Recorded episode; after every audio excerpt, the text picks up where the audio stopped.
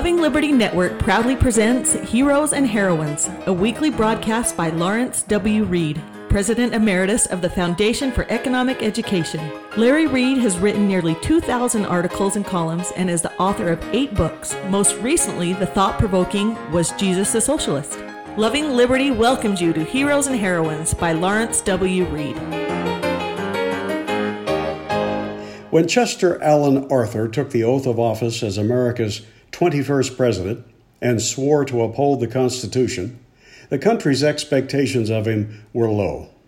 It was September 20, 1881, 140 years ago. He exceeded those expectations, and in the case of one of his 12 vetoes, he offered wisdom that puts many of today's politicians to shame. Outside of New York, Chester Arthur was largely unknown in 1880. After a stint Practicing law in New York City in the 1850s and 60s, he became an ally and political beneficiary of Roscoe Conkling, a rather corrupt GOP bigwig who built a sizable patronage machine by putting his friends in civil service positions.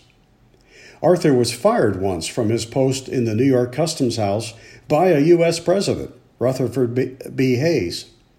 When Arthur was shoved onto the successful 1880 Republican ticket as the vice presidential candidate with presidential nominee James Garfield, much of the country yawned and asked, Chester who?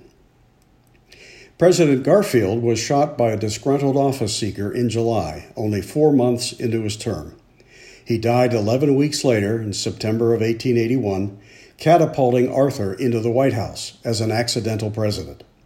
He served out Garfield's term and, in poor health, opted not to mount a vigorous campaign to win a term of his own in 1884.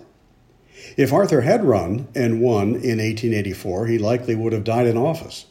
As it was, he passed away from Bright's disease in 1886 at the age of 57.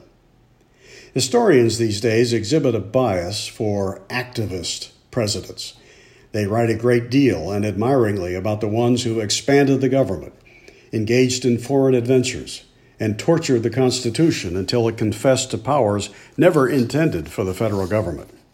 For the most part, Arthur didn't travel those dead end paths, so he gets rated as unmemorable or mediocre.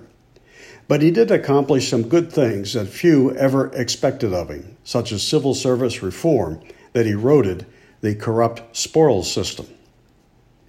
While reading through Arthur's messages to Congress recently, I discovered his 12 vetoes, and I found that they contained some excellent observations.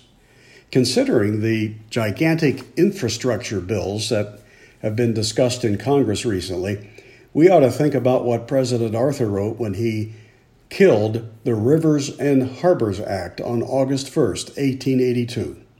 The bill would have appropriated $19 million. That's it, 19 million with an M, but that was huge in its day. And it would have appropriated that sum, quote, for the construction, repair, and preservation of certain works on rivers and harbors and for other purposes, end quote. Arthur noted that while some of the projects in the bill were clearly for the general welfare, the rest was what he would today call shameless pork barrel spending. In his words, quote, my principal objection to the bill is that it contains appropriations for purposes not for the common defense or general welfare, and which do not promote commerce among the states. These provisions, on the contrary, are entirely for the benefit of the particular localities in which it is proposed to make the improvements. I regard such appropriation of the public money as beyond the powers given by the Constitution to Congress and the President. I feel the more bound to withhold my signature from the bill because of the peculiar evils which manifestly result from this infraction of the Constitution. Appropriations of this nature, to be devoted purely to local objects, tend to an increase in number and in amount. And as the, as the citizens of one state find that money to raise which they in common with the whole country are taxed is to be expended for local improvements in another state, they then demand similar benefits for themselves. And it is not unnatural that they should seek to indemnify themselves for such use of the public funds by securing appropriations for similar improvements in their own neighborhood. Thus, as the bill becomes more objectionable, it secures more support. This result is invariable and necessarily follows a neglect to observe the constitutional limitations upon the lawmaking power. End quote. President Arthur was calling attention to the bandwagon effect of government spending. The more the politicians toss other people's money around, the more the people want in on it. And even those who weren't looking for any in the first place want to, get their fair share. Other terms for what's going on here are demagoguery, vote buying, and let's be brutally honest, downright moral and financial corruption. When it grows to a colossal scale, it's a sign that a nation is flushing itself down the black hole of fiscal recklessness. It never ends well. Bear in mind that the main federal fiscal problem in Arthur's day was a chronic budget surplus, utterly remote from the mammoth, unconscionable, and indefensible deficits of our time. The bill President Arthur vetoed would have reduced the budget surplus by $19 million. The infrastructure blowout proposed in Washington right now would increase the budget deficit and the national debt by trillions. Another reason for Arthur's veto was his belief that the bill would appropriate a sum that, quote, greatly exceeded in amount the needs of the country for the present fiscal year, end quote. He argued that the Rivers and Harbors Act of 1882 would require the government to expend so large an amount of money within so brief a period that the expenditure cannot be made economically and advantageously. Does anyone in his right mind believe that Joe Biden or any official or assembly of, of officials could economically and advantageously spend trillions more next year than they spent this year? Don't fool yourself. Or more to the point, don't let the spenders fool you. In the unlikely event that the big spenders in Washington might hear this message, my guess is that they will simply scoff at it. They would regard it as demeaning to their vaunted intellect to suggest that a long dead Chester Arthur could teach them anything.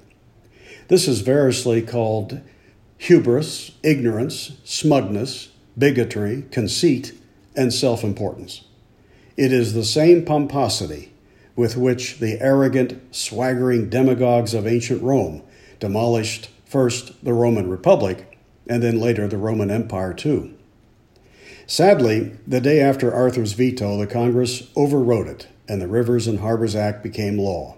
The big spenders went home and told their constituents they had just secured some freebies and not to forget it come election time. We may think of Chester Arthur as a nobody, but I wish we could put him in a room today with Joe Biden to talk infrastructure spending. My bet is that in two minutes, Chester would have Joe tied up in knots of his own making. For Heroes and Heroines, this is Lawrence Reed.